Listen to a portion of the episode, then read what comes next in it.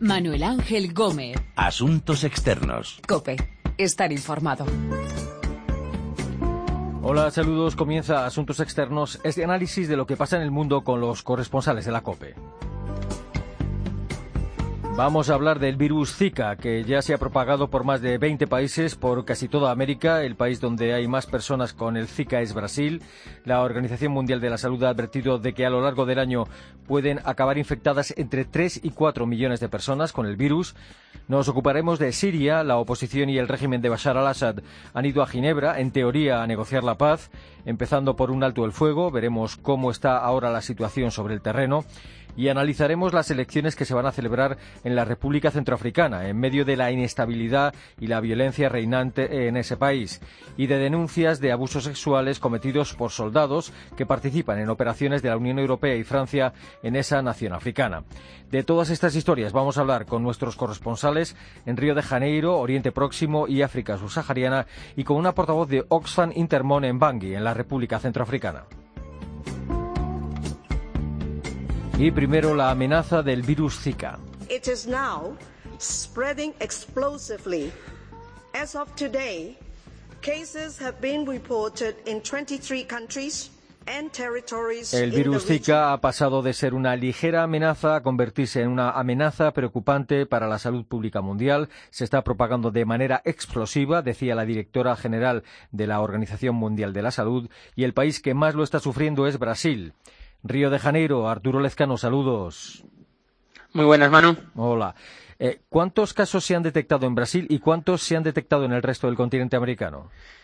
Bueno, eh, difícil saberlo, eso para empezar. Eh, de hecho, ese es uno de los principales problemas del virus. según cifras oficiales del Ministerio de Salud brasileño, el año pasado, 2015, pudo haber, ojo al verbo, lo dicen así, pudo haber entre 497.000 casos y 1.482.000. Eh, mira qué, qué pinza, ¿no? Qué abanico. O sea, que aunque lo partamos al medio, habría que decir que tal vez un millón de brasileños que por cierto es un, un 0,5% de la población total, tuvo Zika, o Zika como dicen aquí, en 2015. O no, como digo, porque como ha dicho el propio Ministerio hace unos días, es imposible saber el número real por las dificultades de diagnósticos, como podremos comentar luego. En cualquier caso, Brasil es el país más afectado, claramente, y el resto de Latinoamérica, pues vendría Colombia, con 16.000 personas oficialmente, y luego ya el goteo de países de Centroamérica y norte de Sudamérica, que por cierto incluye a Venezuela, pero sin datos, eh, sin datos fehacientes y eso es algo que también preocupa dada su latitud y su cercanía con Brasil y Colombia. La preocupación por el avance del Zika ha hecho que Dilma Rousseff haya convocado una reunión de ministros que eh, todavía se está desarrollando en Montevideo y que tratará de poner, poner freno de alguna manera aunando criterios a nivel regional. Mm. Eh, ¿Cómo se transmite el virus Zika? ¿Cuáles son los síntomas y qué daños puede causar a la salud? Bueno, eh, lo primero, se transmite por el mosquito Aedes aegypti. Es un viejo conocido aquí en Brasil y en otros muchos países latinoamericanos porque es uno de los mosquitos más habituales que vemos aquí entre los muchos bichitos que tenemos y es el responsable de, entre otros, transmitir el dengue y últimamente también el chikungunya. Contra lo que pueda parecer, el dengue aquí es una enfermedad muy común, tanto como una gripe. En ciudades como Río de Janeiro, por ejemplo, el año pasado se, se detectaron 50.000 casos, pero luego, claro, apareció el Zika y no se le hizo mucho caso porque se le llegó a llamar dengue leve, porque era todavía menos fastidioso que el dengue, hasta que en noviembre apareció esa posible conexión a la microcefalia en recién nacidos, como luego veremos, y ahí empezó la preocupación. Entonces, se transmite por ese mosquito que actúa más por la mañana, eh, pero ojo, también podría llegar a transmitirse sexualmente, como se ha demostrado en un caso en Texas, en Estados Unidos, y por vía placentaria, como, estábamos comentando, del tema de la microcefalia eh, eh, en casos de los fetos y los recién nacidos. Los síntomas. Bueno, pues la curiosidad del Zika es que lo normal es que pueda haber un escozor en los ojos, como si fuera conjuntivitis, sarpullidos en la piel y fiebre baja, malestar en articulaciones, bueno, como una gripe fuerte podría llegar a, a decirse, pero claro, aquí está el factor de preocupación número uno o número dos, es que solo una de, cuatro, de cada cuatro personas afectadas por el Zika lo manifiesta, o sea que en alto grado es asintomática. ¿Y por qué es grave? Bueno, pues los daños que podía causar a la salud, me preguntabas, pues efectivamente, esa conexión que todavía no se ha probado al 100%, pero que desde finales de noviembre yo tuve la oportunidad de hablar con la investigadora que lo descubrió, esa conexión con la microcefalia, se dijo esa palabra y aunque no está asegurado al 100%, es muy probable que esté asociado a esa enfermedad que hace que los bebés, los niños, los recién nacidos se desarrollen con muchos problemas, más o menos graves, pero evidentemente preocupantes, y con estas cifras que te voy a decir a continuación, termino. El Ministerio de Sanidad de Brasil eh, publicó hoy un boletín, como dicen aquí, esas informaciones cíclicas sobre el tema que están publicando desde noviembre, y hay cierto baile de cifras, porque son 4.100 casos de microcefalia en Brasil declarados, pero solo 404, según el boletín de las últimas horas, fueron confirmados como relacionados directamente al Zika. El resto está en estudio y a partir de aquí empiezan pues las elucubraciones no menos preocupantes también. En algunos países han recomendado a las mujeres que no se queden embarazadas. Claro, no ha ocurrido en Brasil, sí lo han hecho en Colombia o en Honduras, por ejemplo, países que, bueno, que han preferido curarse en salud, ¿no? Pues, valga la expresión, y eso que allí no ha habido microcefalia prácticamente, lo que da espacio a los escépticos que todavía hablan de que a lo mejor en el nordeste brasileño, que es el principal foco del Zika y también de la microcefalia, podría haber algún factor extra. Escuchábamos en las últimas horas a un experto que decía que tal vez podría ser que en las zonas humildes, que es donde más se está dando el Zika y la microcefalia, en las zonas humildes del nordeste, especialmente del estado de Pernambuco, que es un pequeño estado del nordeste brasileño, eh, la mayor parte de embarazadas, como la mayor parte de la población, hayan tenido el dengue en algún momento, se hayan hecho inmunes ante nuevas picaduras de ese mismo mosquito y, por tanto, desarrollen pues una versión más virulenta del Zika que consiga incluso atravesar la placenta de las embarazadas, provocándole microcefalia a los fetos. Pero bueno, volviendo a Colombia, allí se ha preferido activar todas las precauciones posibles ante la falta de antecedentes y, como ha dicho el propio ministro de Sanidad estos días,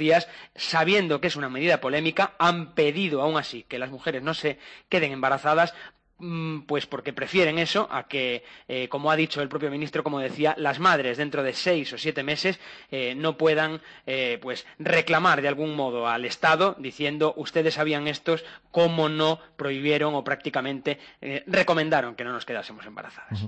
En Brasil, entre otras cosas, el gobierno de Dilma Rousseff ha reaccionado echando mano del ejército para ayudar a combatir este virus. ¿Cuál va a ser el papel de los militares? Sí, bueno, efectivamente el ejército, y va a ser otra de las grandes imágenes, ¿no? Eh, 220.000 soldados desplegados por todo Brasil, que se dice pronto a partir del 13 de febrero, después del carnaval, pero es verdad que no es que vayan con las armas y a matar mosquitos, eh, sino que simplemente eh, acompañarán a los equipos de información, más que de fumigación, que también está en entredicho aquí por, por otros problemas que puede provocar, pero efectivamente acompañarán a los agentes a la limpieza de focos de los criaderos donde los mosquitos desoban, que principalmente es en las casas y que muchas veces, aunque parezca mentira, la gente se niega a que entren los agentes o a que les informen sobre algo que parece tan eh, pues de perogrullo, ¿no? Estamos hablando de zonas humildes, de periferia, no de edificios en ciudades de clases medias, altas, acomodadas, donde también obviamente hay mosquitos, pero hay más saneamiento y hay más condiciones higiénicas. Así que los militares van a tener ese papel, como digo, va a ser una de las grandes imágenes, como ya hemos visto en los últimos días, cuando los fumigadores eh, pues fumigaron, valga la, redundancia, el Sambódromo, que es donde se celebra el carnaval y donde también va eh, a desarrollarse algunas competiciones de los Juegos Olímpicos. Y, por cierto, hay que decir que en los Juegos Olímpicos ayer hubo una rueda de prensa por parte del Comité Olímpico Internacional que parece el más despreocupado respecto al Zika, porque dicen, y es verdad, aquí en agosto es invierno, aunque sea invierno tropical, y en ese momento del año, pues la verdad es que se rebaja muchísimo el número de mosquitos. Y de momento no hay vacuna para el Zika, pero ¿se está buscando alguna? Se está buscando, se está buscando y ya no solo los países con sus expertos, sus laboratorios públicos, como pasa en Brasil con la Fundación Osvaldo Cruz, la famosa Fundación Osvaldo Cruz, sino como era de esperar las farmacéuticas, una de ellas, la Sanofi Pasteur, ha anunciado, ayer mismo lo hacía, que desarrollará una vacuna urgente después de que la OMS declarase esa emergencia global por su expansión que escuchábamos. Esta farmacéutica ya fabricó en su día, después de gastarse mil millones de dólares y veinte años de trabajo, una primera vacuna contra el dengue y en esa se basarán, la aprovecharán para intentar encontrar pues una para el Zika. Ojo, ni esa empresa ni los países implicados quieren dar plazos por todo lo imprevisible del virus y todo lo que puede llegar a implicar con otras enfermedades, pero varios portavoces han dicho que tardará por lo menos cinco años. Así que nos queda un largo camino por delante para hacerle frente al mosquito del Zika.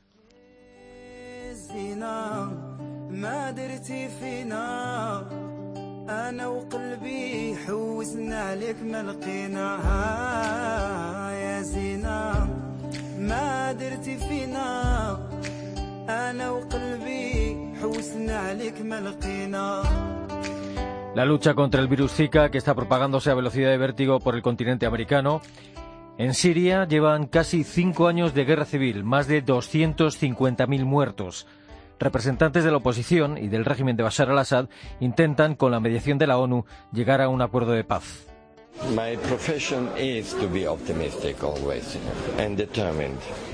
Se están celebrando conversaciones indirectas entre las dos partes. El mediador de la ONU es Estefan de Mistura, mediador de Naciones Unidas, que decía que su profesión es ser siempre optimista. Le escuchábamos. Miquel Ayestarán, corresponsal en Oriente Próximo. Saludos. Hola, saludos. ¿Qué líneas rojas ha puesto cada una de las partes que participan en estas conversaciones, si es que se conocen esas líneas rojas, y quiénes participan y quiénes no participan del lado de la oposición? Eh, la, oposición exige el fin de los bombardeos y el levantamiento de los cercos, además de la liberación de sus presos, pero el régimen ya ha dejado claro que acude a esta negociación sin condiciones previas. Por parte de la delegación del gobierno consideran terrorista, además, al interlocutor elegido por la lista opositora, Mohamed Alouche, es el cabecilla del ejército del Islam. En estas conversaciones indirectas participa el régimen sirio que ha viajado, eso sí, sin su ministro de Exteriores, Walid Molmualem, y la oposición, apadrinada por Arabia Saudí, en la que se incluyen voces políticas, pero también militares. Esta es la gran diferencia respecto a los otros eh, intentos de negociación en Ginebra. Los que se quedan fuera son los dos grupos que la ONU especifica claramente como terroristas, que son el Frente al-Nusra, que es el brazo de Al-Qaeda en Siria, y el Estado Islámico, pero también se quedan fuera los kurdos, por ejemplo, del PYD, que en este caso es por veto de Turquía, que también les considera terroristas, aunque sean los mejores aliados de Occidente sobre el terreno en la lucha contra el yihadismo. Mm. Lo primero que se quiere negociar es un alto el fuego. ¿Se ha puesto un plazo para cerrar un acuerdo? Bueno, estamos en una fase muy inicial y desde Naciones Unidas insisten en que la negociación debería ir de la mano de ese alto el fuego. Desde luego, lo que ocurre es que esa decisión se le escapa al organismo internacional y es competencia de países como Estados Unidos, Rusia, Irán o Arabia Saudí. Eh, los sirios eh, realmente son los que ponen las caras en Ginebra, pero las decisiones importantes no dependen de ellos, ya que su guerra hace tiempo que se ha convertido en una especie de, pequeña guerra mundial. Eh, el diálogo se espera que dure seis meses y el objetivo es abrir las puertas a una transición política. Pero, por ejemplo, en las últimas horas eh, todo está en el aire debido a la fuerte ofensiva que ha lanzado el ejército sirio con, la ayuda de Rusia, que, parece que han conseguido eh, rodear, eh, cercar la, ciudad de Alepo, la segunda ciudad más importante del país, y esto ha llevado a la oposición inmediatamente a, congelar las conversaciones. Está claro que los yihadistas de Daesh quieren boicotear estas negociaciones, o da esa impresión, y ya dieron una prueba de ello eh, el fin de semana, ¿no? Con un atentado en Damasco. Bueno, yo creo que, la guerra del Daesh o, el grupo yihadista Estado Islámico está, absolutamente al margen de, Ginebra, ¿no? Ellos tienen su agenda y lo que sí es cierto es que aprovechan la mínima ocasión cuando ven que van a poder tener más repercusión en los medios para, mostrar músculo, ¿no? Como hicieron eh, precisamente en este barrio chií o en este santuario chií de Damasco, dejando más de, de 60 muertos. Eh, Siria es una parte de, su califato, pero no hay que perder de vista que el auténtico bastión está en Irak y que es de donde viene el grupo eh, y es donde tiene eh, el mayor número de, seguidores. Pero lo que sí parece claro es que a lo largo de este, este proceso de conversaciones en Ginebra, eh, en cuanto tengan la mínima, la mínima ocasión, se van a hacer notar, se van a dejar ver porque saben que ahora mismo sus acciones van a tener mucha más repercusión. Eh, sobre el terreno, eh, ¿cuál es la situación? ¿Cómo ha evolucionado la guerra en los últimos meses en Siria? ¿Ha ganado terreno el ejército de Bashar al-Assad gracias a ese apoyo aéreo ruso?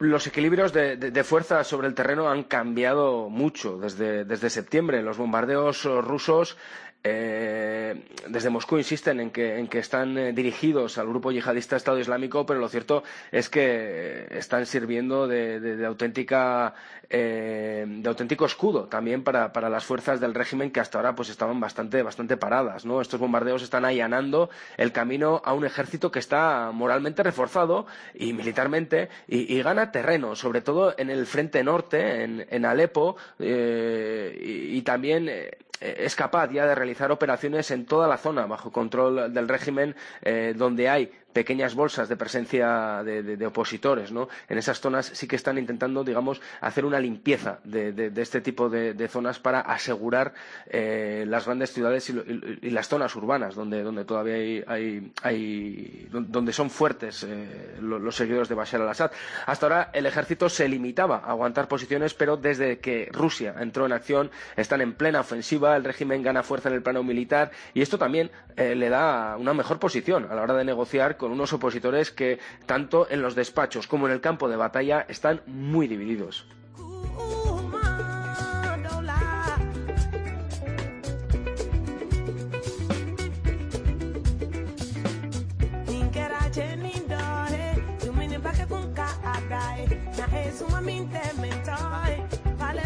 Casi cinco años de guerra civil en Siria, más de 250.000 muertos Mientras tanto, elecciones en la República Centroafricana en medio de la inestabilidad y la violencia y de las denuncias de abusos sexuales cometidos por soldados de las fuerzas multinacionales. Two of the girls interviewed said they were raped by U4 soldiers, and the two other girls said they were paid to have sexual relationships with other U4 soldiers.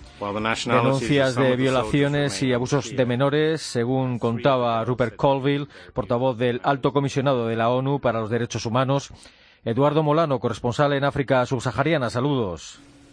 Hola. La segunda vuelta de las elecciones presidenciales se va a celebrar el 14 de febrero. Eh, ¿Estas elecciones pueden acabar con la inestabilidad y la violencia indiscriminada en la República Centroafricana? El mayor problema es que ambos candidatos, Anicet Dologuel y Faustín Toberé, son claros representantes del antiguo régimen que ha sumergido al país en la crisis. Dologuel fue primer ministro entre 1999 y 2001 y Toberé de 2008 a 2013. Precisamente este último político sirvió durante la infame presidencia de François Boussisset, cuya salida del poder desembocó en el actual conflicto. Es cierto que sobre todo Dologuel, a quien se le conoce como Don Limpio, ha centrado su campaña en luchar contra la corrupción que sufre el país.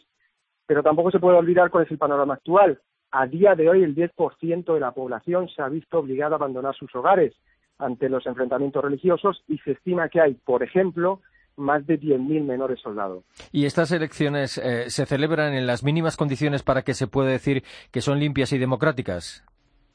Precisamente hace solo unos días la Corte Suprema decidió anular los resultados de las elecciones legislativas que se celebraron el pasado 30 de diciembre ante los problemas durante la jornada de voto. Aquí las denuncias se centraban en la ausencia de papeletas o la falta de preparación de los miembros de las mesas electorales. Esto ha despertado eh, miedo sobre cómo de justas serán las elecciones presidenciales y abre un panorama muy curioso, donde el país tendrá presidente pero no parlamento. Además, hay que recordar que en la primera vuelta, 20 de los 30 candidatos denunciaron incidentes que ponían en duda la veracidad del proceso. Así que lamentablemente la mayoría de analistas sí que coinciden que los problemas se volverán a repetir. Aparte de eso, eh, la ONU ha denunciado abusos sexuales cometidos por soldados que participan en las operaciones de la Unión Europea y de Francia allí en ese país. Sí, de nuevo un escándalo salpicado a las tropas de paz. La ONU ha recibido nuevas denuncias de abusos sexuales a menores cometidos por cascos azules destinados en la denominada misión MINUSCA. Concretamente, los implicados son de Georgia y Francia los cargos, eso sí, corresponden a 2014, que no han visto la luz hasta hace pocas semanas, y no son una excepción. Solo el pasado año el número de denuncias por presuntas agresiones sexuales fue de 22. Entre los implicados se encontraban soldados de Bangladesh o Congo. Con ello, la confianza en esta misión, compuesta por más de 11.000 soldados, cada vez está más debilitada.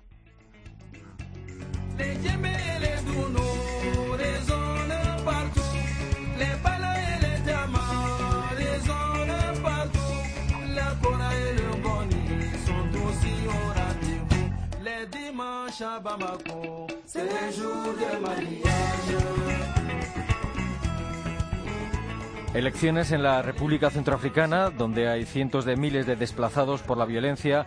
Muchos de estos desplazados sobreviven gracias a la ayuda de algunas ONG, como por ejemplo Oxfam Intermón. De cómo están allí, por allí, las cosas vamos a hablar con María José Ajejas, eh, de Oxfam Intermón. Ella es responsable de prensa de Oxfam Intermón y está en Bangui, en la capital de la República Centroafricana. María José Ajejas, ¿qué tal? Saludos. Hola, hola a todos, ¿qué tal? ¿Qué tal? Eh, bueno, primero, eh, ¿cuál es la situación ahora mismo allí? ¿En los últimos dos años se ha avanzado algo y la presencia de una fuerza multinacional ha ayudado a frenar de alguna forma eh, la violencia en la República Centroafricana? Sí, no, definitivamente la presencia aquí de la, de la MINUSCA, que es la misión de la ONU, que tiene unos 8.000 soldados aquí de distintos países, ha contribuido muchísimo a, calmar las cosas, porque a raíz del conflicto eh, prácticamente las fuerzas de seguridad locales eh, no existen, han desaparecido porque se integraron en, una de las milicias durante el conflicto. Entonces, si no fuera aquí por, la, por las fuerzas de, la ONU, la situación sería todavía peor. De todas maneras, eh, las consecuencias del conflicto aquí son, son desastrosas para la población civil. Tenemos a una quinta parte de, de toda la población del país que está o bien eh, está fuera de sus casas, bien dentro del país, que serían los desplazados, que son 450.000, o bien fuera del país, eh, que son refugiados en, los países vecinos, que son otros 450.000. ¿no? Entonces, eh, buena parte de ellos no, vuelve, no puede volver a sus casas pues porque no tienen medios de vida, pero también por la situación de la violencia. O sea que digamos que, la MINUSCA eh, tiene un papel importantísimo y los sangaris, las fuerzas francesas también, pero no han logrado pacificar este país a un nivel que sea tolerable para la, para la población civil que sigue sufriendo muchísimo. ¿no? Mm. Eh, ¿Qué es lo que está haciendo eh, Oxfam Intermón en la República Centroafricana? ¿Qué ayuda está haciendo llegar a los civiles y cuáles son las principales carencias que tienen allí los civiles? Bueno, aquí la población civil tiene carencias de, todo tipo, salud, educación, alimentación, por ejemplo, en agua potable, que es eh, digamos, el, fuerte de, Oxfam Intermón aquí, eh, pues solo el 35% de la población tiene acceso al agua potable y solo hay canalización de agua potable y de saneamientos en Bangui. En las demás partes del país eh, la gente eh, coge agua en pozos que, bueno, pues a veces están más acondicionados y a veces están, están contaminados o, o son peligrosos porque son simples agujeros cavados en el suelo en los que es fácil, por ejemplo, que los niños puedan caerse y donde desde luego entra todo tipo de, de, contaminación, de polvo y, de, suciedad, ¿no? Entonces, eh, como te digo, pues nosotros hacemos fuentes, hacemos pozos o los limpiamos, los acondicionamos, les ponemos una tapa, eh, hacemos letrinas, por ejemplo, letrinas y duchas en, los sitios de desplazados, porque claro, estamos hablando de concentraciones de gente, de miles y miles de personas viviendo en, descampados donde no hay ningún tipo de servicios. Entonces, para evitar la propagación de enfermedades, el tema de las duchas y de las letrinas es básico, ¿no? Le llevamos agua y luego también hacemos eh, temas de, formación en higiene, porque claro, si la gente no tiene unas medidas básicas de saber, por ejemplo, que hay que lavarse las manos eh, después de ir al baño, antes de preparar alimentos o cuando le vas a dar de mamar a tu hijo, pues eh, la propagación de enfermedades se dispara mucho más, ¿no? Por mucho que tú les arregles un pozo, pues hay que enseñarles un poco medidas de higiene básicas, ¿no? Después también nos dedicamos a temas de protección y de género, de lucha contra la violencia de la mujer, temas de formación en este sentido, por ejemplo, porque aquí la violencia contra la mujer eh, bueno, tiene unos niveles eh, desorbitados y, también eh, seguridad alimentaria. Esto es muy importante porque aquí en la República Centroafricana la mitad de la población, la mitad de la población, que son dos millones y medio de personas, pasa hambre.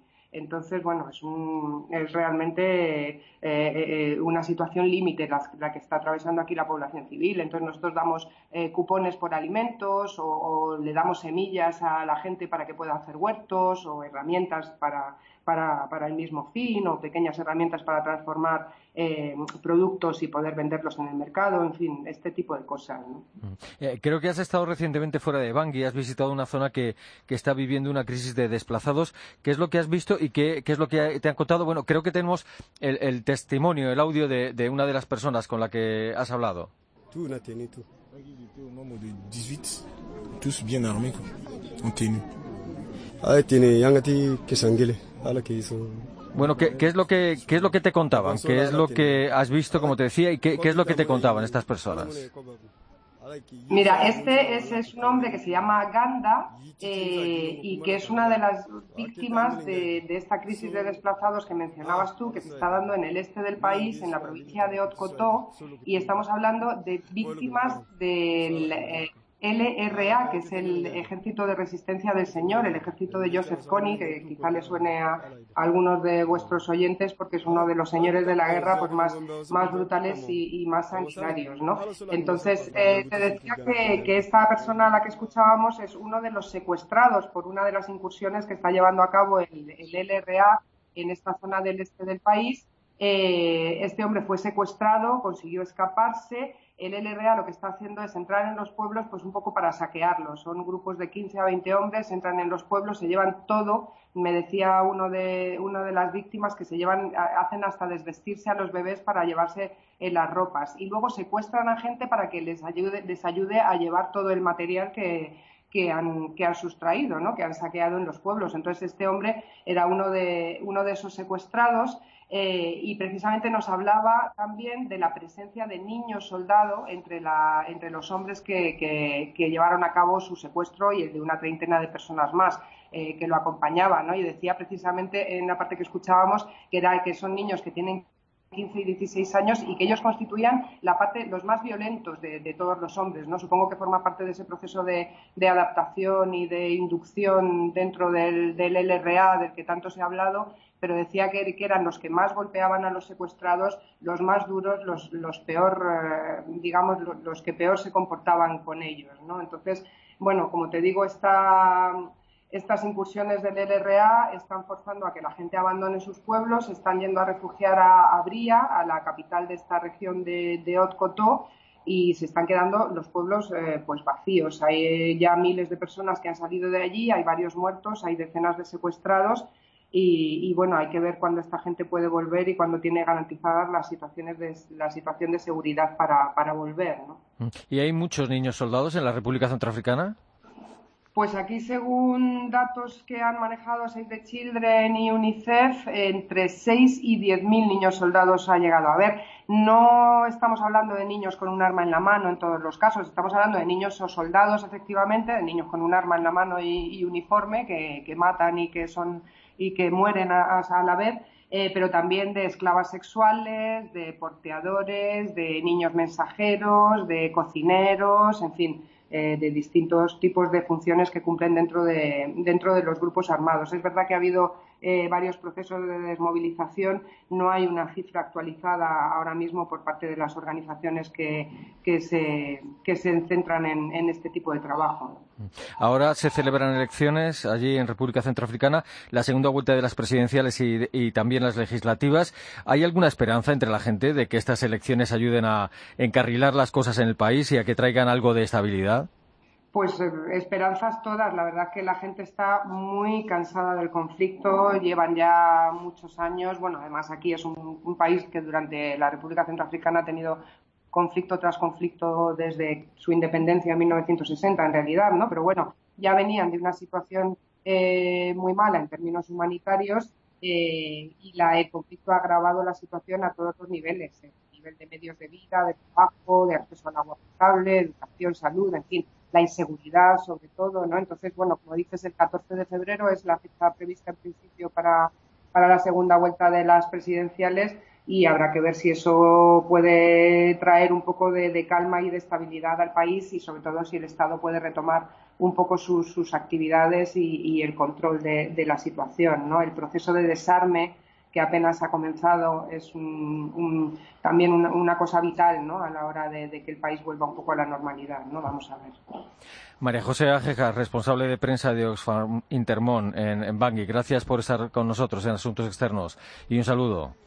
Gracias a vosotros por interesaros en, en la situación aquí en Centroafricana. Hasta luego, cuídate.